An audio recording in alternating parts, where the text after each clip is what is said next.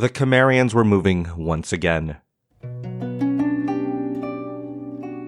Young Tushpa had heard the news from the elders. Attacks by the Assyrians and the Urartians had startled many. Time and time and time again, these peoples invaded with their armored infantry and archers, fighting for reasons few could understand. Tushpa and his tribe had journeyed for generations to escape the great evil of the north, the unstoppable horde that tracked dust into the air and caused calamity on all those who bore witness to them. Why should the Cimmerians be punished? What had they done wrong? They were simply trying to exist to survive. Tushpa rolled his hands into a fist and he yelled toward the hills. For generations, his people had journeyed through the great mountains of the Caucasus.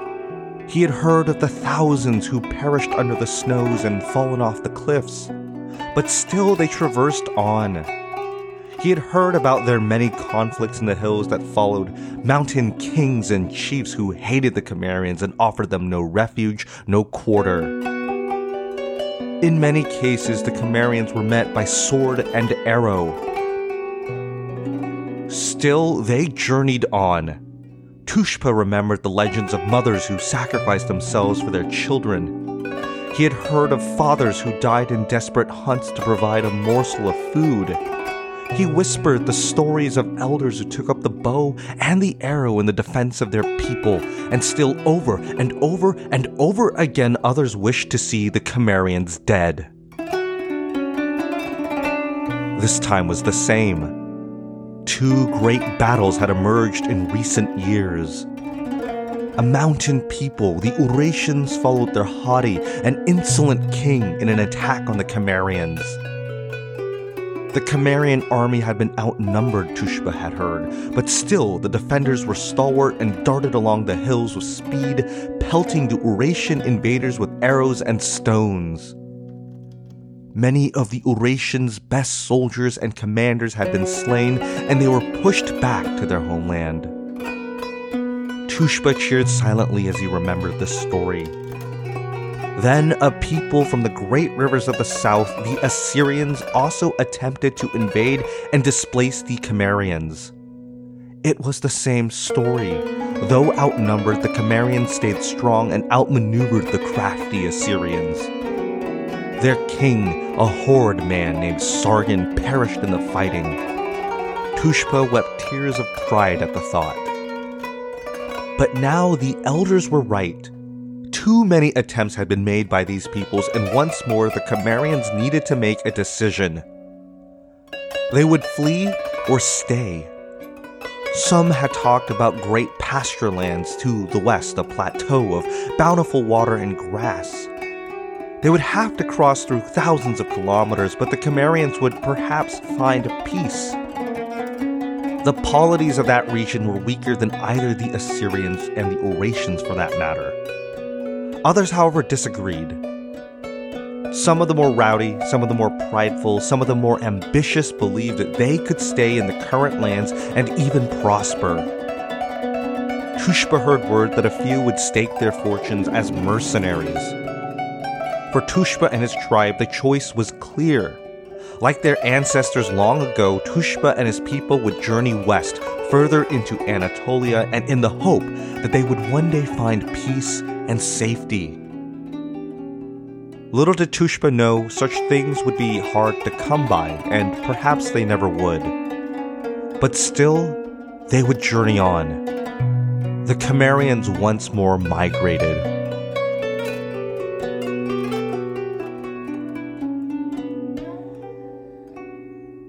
Welcome back to the Nomads and Empires podcast, episode 10.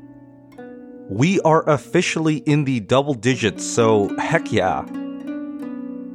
Last time we covered the intricate political machinations of the ancient Near East between the years 721 to 714 BCE we covered the timelines of great figures like Sargon II and Rusa of Urartu and how their lives were intertwined with one another in a great Cold War between the Assyrian and Urartian empires. both polities conspired against one another, sending agents and conducting acts of espionage. By 714, both empires clashed in what appeared to be a titanic war that would define the future of the Near East. And then the Cimmerians came. The Urartians, as we may remember, hastily retaliated and launched an offensive campaign and were completely defeated. The Urartians were pushed, Rusa fled to the city of Tushpa, and Sargon II took his opportunity. Just like that, the riders of the steppe had changed the course of history. Rusa was defeated, Rusa supposedly committed suicide, and Rusa would forever be relegated as a man lower than his counterpart Sargon. All this came to be because of a single battle between the Urartians and the Cimmerians. And on the last episode, that's where we left things off.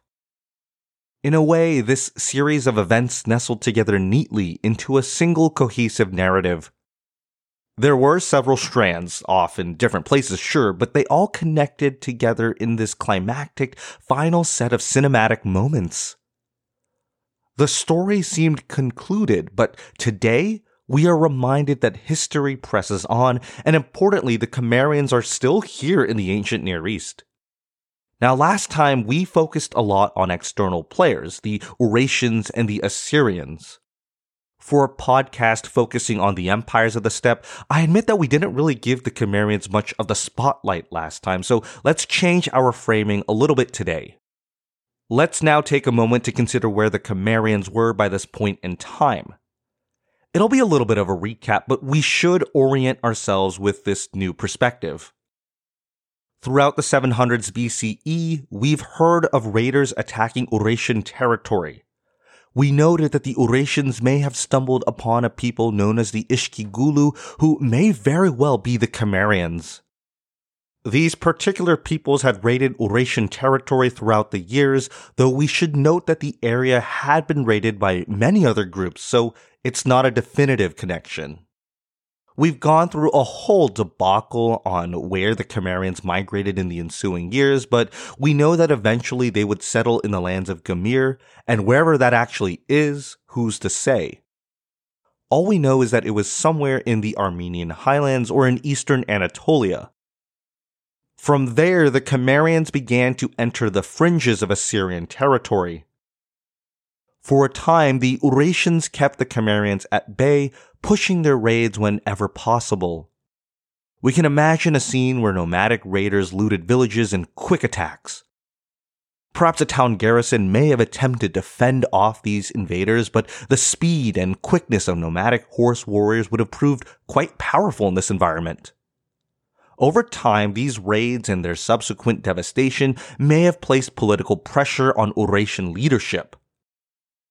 In 714, the Urartians under Rusa I tried to take things into their own hands by leading a large offensive against the Cimmerians. They would be taking the fight to them. But as we know, the Urartians were devastated, and this set in motion the dominoes that would lead to Sargon II's victory over Rusa I. And that's the story so far. And I know we really want to move forward with this narrative, but let me pause right here. The next historical epoch of the Cimmerians is frankly even more confusing and mysterious than the one we talked about before. The Cimmerians will move in a number of directions, entering further into Anatolia and even into Iran. In due course, they're going to interact with a lot of figures, including some pretty big names like Gyges of Lydia and Midas of Phrygia. In this context, the Cimmerians are players in this great narrative, where they influence the events of major characters in Greco-Roman tradition. I mean, we all know about King Midas, but I caution us from reading into this narrative as wholly historical. As always, let's debrief and consider some of our sources for today's episode. In the last episode, we still had a substantial amount of primary sources as Assyrian records from Sargon II and his many spies actually gave us valuable insight into the machinations of the region. We have some sources for this upcoming era, sure. These include Assyrian records from later rulers like Esarhaddon and. These Assyrian records are actually really good because they directly mention the attacks of the Cimmerians and even name a few of their leaders. However, these documents are really only framed within Cimmerian Assyrian relations, and so the broader movements of the Cimmerians are obscured. They don't mention anything about a Cimmerian presence in Anatolia, despite a number of Greek sources asserting such. And of course, as I railed on before, the Cimmerians didn't leave us anything. We have no written documents or archaeological finds that we can conclusively place on the Cimmerians. Now, we do have Greco Roman sources that mention the Cimmerians in this period of time. The Roman historian Strabo talks about a Cimmerian tribe that entered the Anatolian region of Paphlagonia. Herodotus has an entire section that connects the Scythians to the Cimmerians. It is interesting to consider that these sources are why we create connections between the Cimmerians and these famous figures. Strabo is one of the only reasons as to why we connect the Cimmerians to King Midas, but Strabo is hundreds of years removed from these events, and there is no other archaeological or textual proof to confirm this connection. Secondary sources are actually really good reflections of this paltry amount of sources. Both Rene Grousset and Christopher Beckwith offer us three total pages on the Cimmerians in their works, and their descriptions of Cimmerian movements after 714 literally only last a few sentences. Furthermore, these secondary sources never agree on the dates, and the same events are often dated to different years. I bring this all up because this is an important consideration. Given the nature of these sources, we're going to need to be a little critical as we move beyond 714. I will detail the story following the relatively traditional narrative, but I think we should raise our eyebrows here and there when we talk about the Cimmerians being involved with events like King Midas's suicide. Alright though, with that out of the way, let's move on. In the wake of the year 714, the Cimmerians found themselves in a rather advantageous position. Having likely spent generations moving through the Caucasus and Armenia, the Cimmerians were finally given the opportunity to operate in a wide array of areas. We can guess that in the ensuing years, the Cimmerians would have continued their raids into Urartu and nearby areas. It seems that the Cimmerians did not embark on wars of conquest. We don't have any reports of territory being taken by the Cimmerians, and the Urartians were able to survive in some form for the next few years. The capital city of Tushpa was not despoiled, and the Urartian people were not annexed into some sort of steppe empire. In 708, Assyrian intelligence reports tell us that the Urartians were mobilizing their forces, and Assyrian officers wondered if the Urartians were planning to march against Assyria. Instead, the Urartians once more took to the field to attack the Cimmerians. In the spring of 707, the Urartians once more repeated their efforts in 714 by invading Cimmerian territory. And like the last time, the Urartians were utterly defeated and pushed back, but it appears Urartu did manage to succeed in some sort of operational victory. The Cimmerians would not launch any additional raids into Urartian territory in the years that followed. This lack of concentrated aggression points to me that the Cimmerians may simply have wanted to maintain the possessions they had, or otherwise they lacked the capacity to further any conquest. It seems then that this battle may have influenced Assyrian decision making. Sargon II, our lovely friend from last episode, decided to push out the Cimmerians once and for all. He apparently didn't gain any lessons from the failures of the Urartians, and I can imagine he had a bit of hubris in this situation. In 705, Sargon launched an offensive in Tabal to displace a group of raiders. We're not exactly sure who they were, but a lot of secondary sources believe them to be the Cimmerians. If this was the case, then Sargon II was slain by Cimmerian riders, and so the great reign of Sargon II was put to an end by the very same peoples who had devastated Rusa I a decade prior. After this, the Cimmerians sort of disappear for a bit. In most secondary sources, we're told that the Cimmerians suddenly show up on the fringes of Phrygia after 714. Christopher Beckwith says as follows, quote, The Cimmerians entered the ancient Near East in the late 8th century BC, where they defeated Urartu in 714 BC. Then they attacked the Phrygians to the west and destroyed their kingdom. Unquote. While we could make this immediate jump in our own narrative, I think we can take some time to pontificate a little more deeply about the Cimmerian movements here. We need to reframe the Assyrian and Urartian invasions from the Cimmerian perspective. From this vantage point, the Cimmerians had faced multiple invasions after generations of migration. It may be that Urartian and Assyrian incursions into Cimmerian land had caused enough shock or fear to push the Cimmerians outward. Although the Cimmerians had beaten back these invaders, the amount of offensives on Cimmerian soil probably meant that their homeland was pretty easy to navigate and easy to operate in.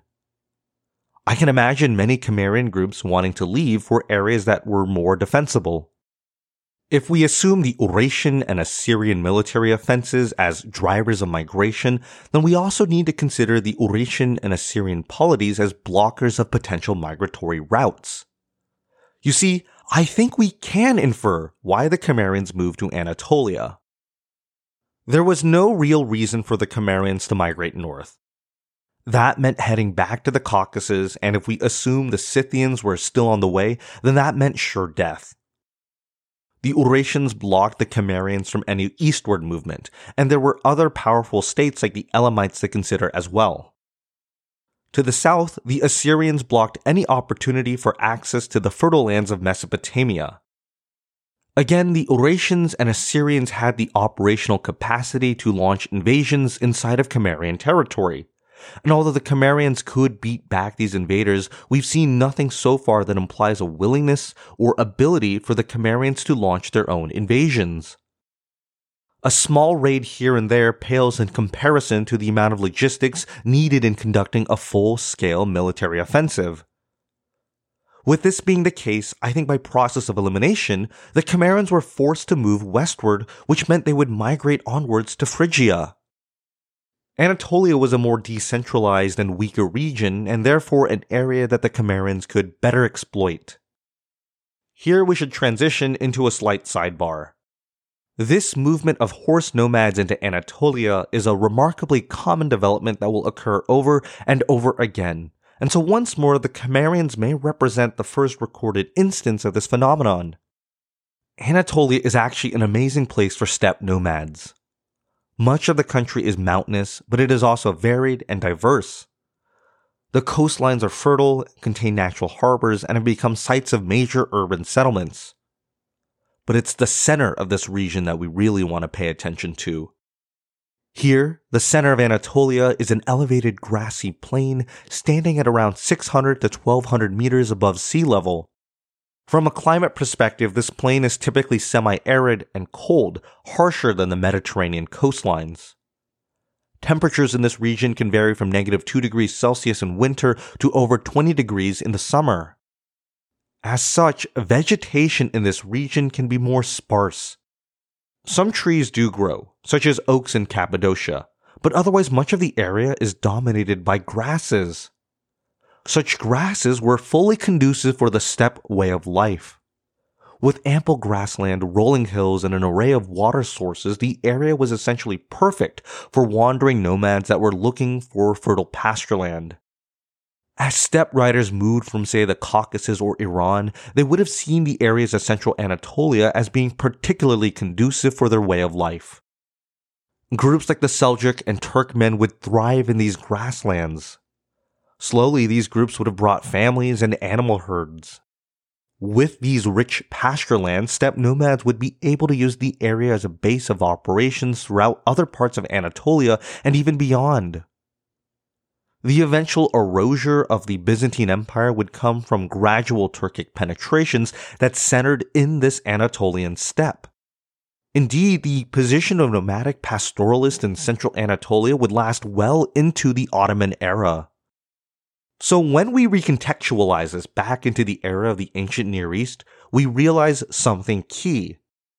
The lands of Phrygia are located in the western end of Anatolia and exist as part of this central Anatolian steppe.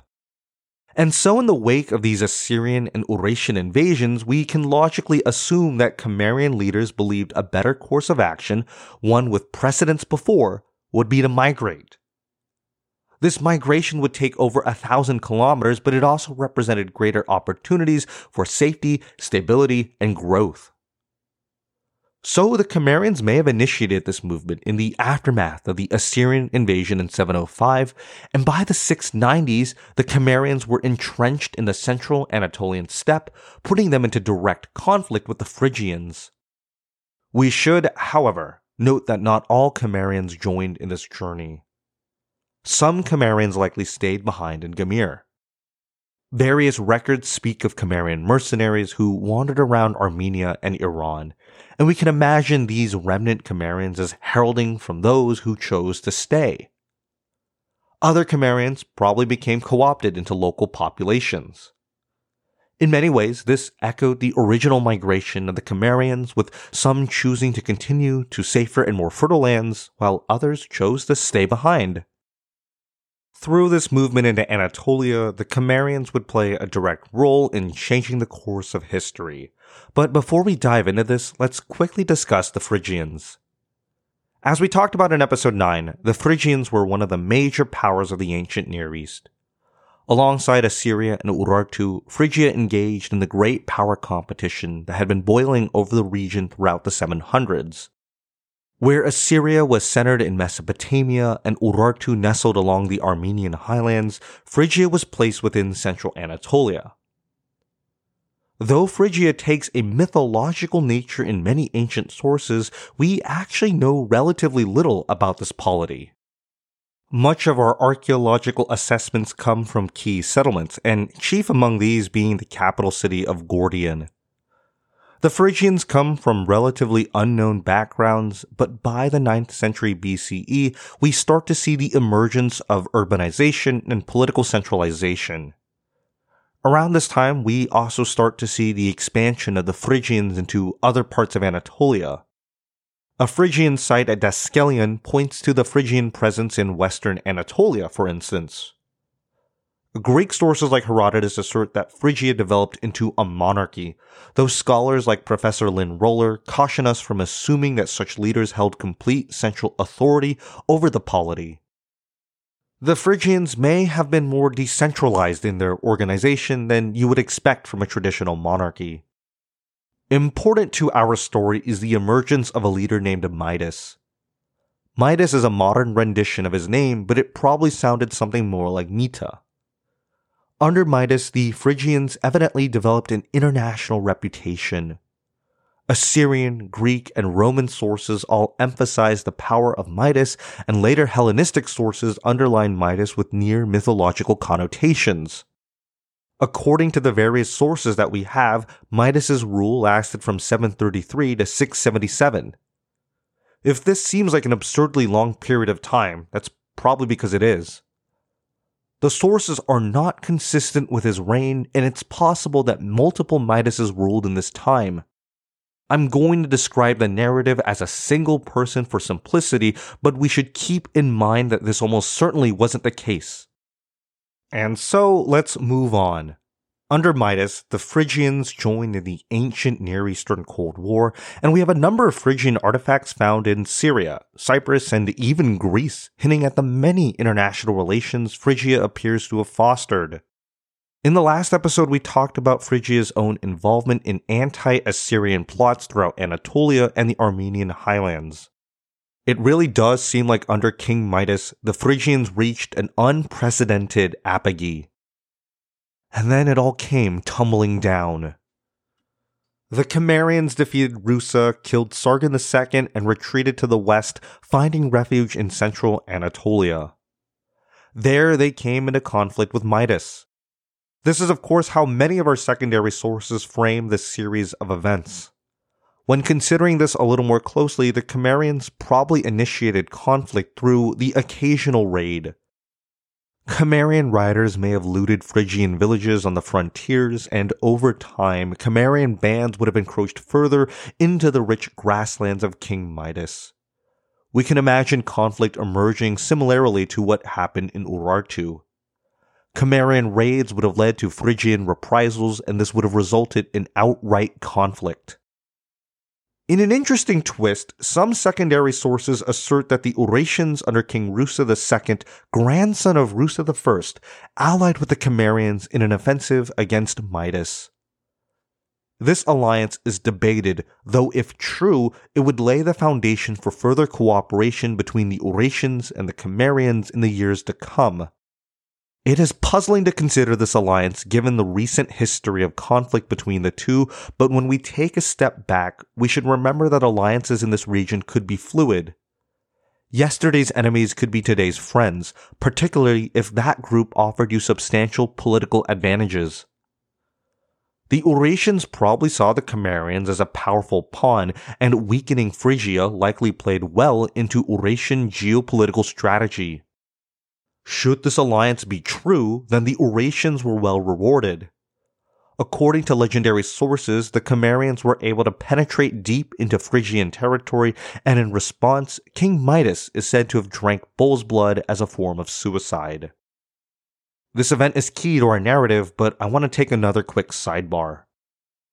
As I hinted at earlier, I want to emphasize that the secondary literature offers two conflicting dates about these events. Some works, such as the Cambridge Ancient History, place these events in the 690s, while other works place these events in the mid 670s. The tension between these two dates appear to come from two differing narratives espoused by Roman authors. Meanwhile, scholars like Lynn Roller believe this to have occurred at an even later period, sometime in the 640s. As we established earlier, it is very likely that the Cimmerian raids happened during the reign of other King Midases, rather than the legendary figure so often cited in Greek and Roman literature. As such, we should be very wary about these dates as absolute truths. We once more see this division in dating in the aftermath of the Cimmerian invasion.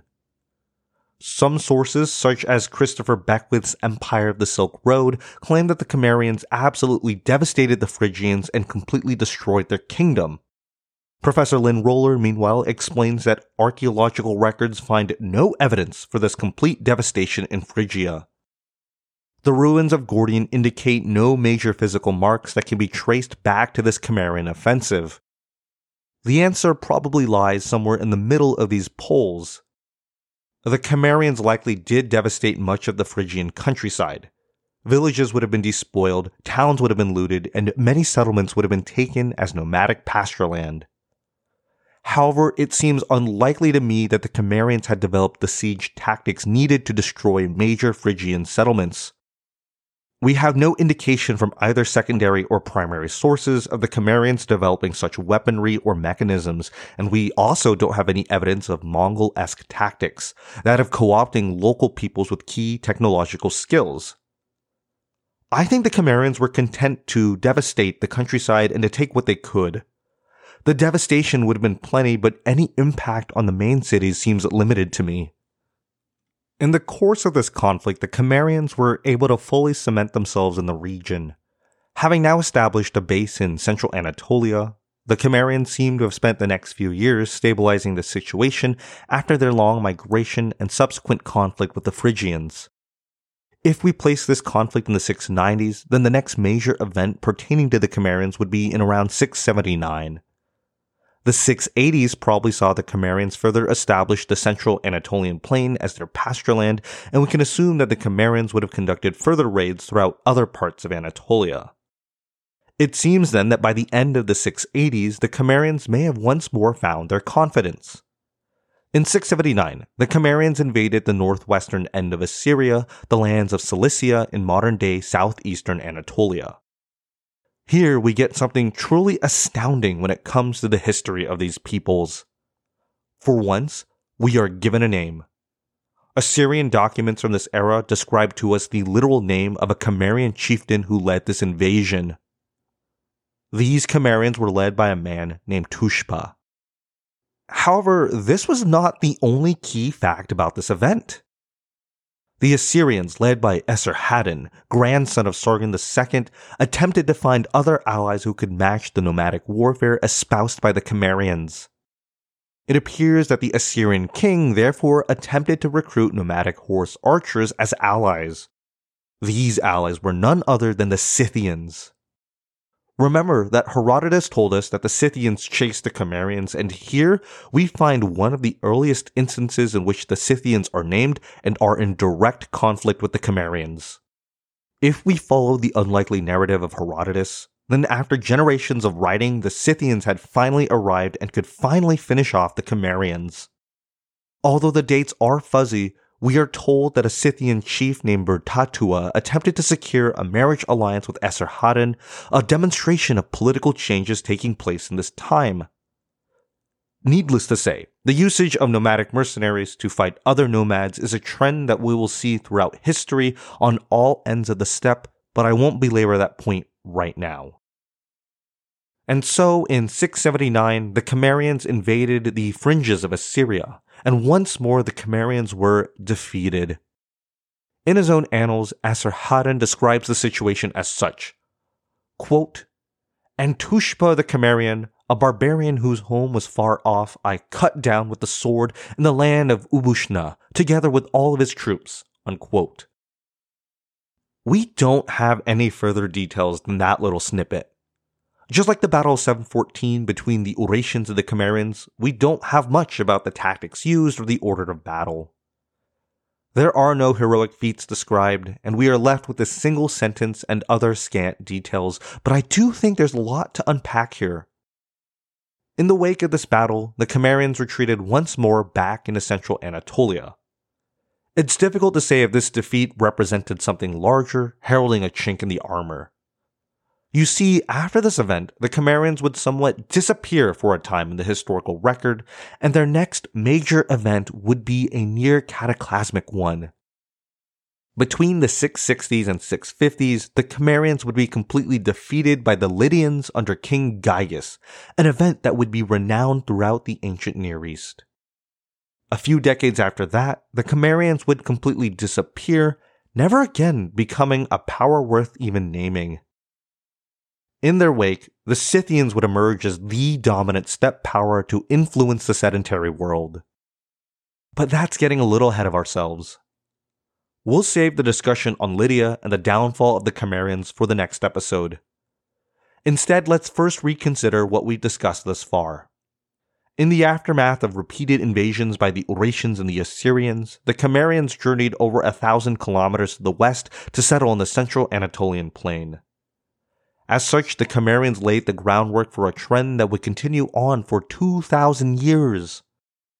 Nomadic groups like the Seljuks and Pechenegs would find refuge and shelter along this central plateau, using it as a stable pasture land and as a base of operations for further incursions throughout Anatolia. However, this was not the only major trend we noticed. I only briefly touched on this because next episode will really dive into this change, but we finally saw the emergence of the Scythians, and more specifically, the usage of the Scythians as mercenaries. In both ends of Eurasia, from China to the Middle East, we will see the usage of some steppe groups to counter other steppe groups. And I wonder if this is the first recorded instance of such developments. If so, then this would be one of the most important political developments to occur, as in doing such, the Assyrians would set the stage for policies used by groups like the Byzantine Empire and the Abbasid Caliphate. I'm not saying the Assyrians influenced these later polities, but I am saying it is interesting to note this as the first, possibly recorded instance. The best way to defeat a steppe nomad was, evidently, another steppe nomad. But for now, I'm going to stop it here. We'll continue tracking these developments and the movements of the Cimmerians in the next episode. Next time, the Cimmerians face defeat at the hands of King Gyges of Lydia and later on by the Scythians. Farewell, and see you all next time on the windy plains of central Anatolia.